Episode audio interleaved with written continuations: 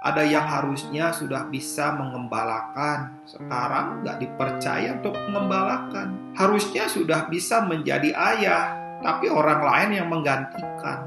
Orang yang bisa membentangkan sayap menaungi banyak orang secara rohani, nggak bisa. Dan orang lain yang menggantikan. Dan itu sangat menyedihkan. Jadi ketika Tuhan pengajar saya dari Wahyu 3 ayat 11 ini ngebukakan kebenaran bahwa ayat ini berbicara sangat penting, sangat serius dan dan tidak main-main supaya tidak seorang pun mengambil mahkotamu atau Tuhan berkata supaya tidak seorang pun mengambil posisimu yang harusnya engkau yang bisa berdiri di hadapan Tuhan engkau nggak bisa berdiri yang seharusnya kau bisa menaungi banyak orang, kau nggak bisa menaungi banyak orang. Yang seharusnya penuh dengan hikmat Allah, nyatanya nggak ada kosong.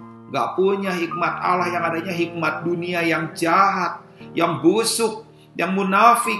Sayang kalau harusnya menjadi pemimpin-pemimpin hari ini nggak bisa duduk sebagai pemimpin telah digantikan oleh orang lain.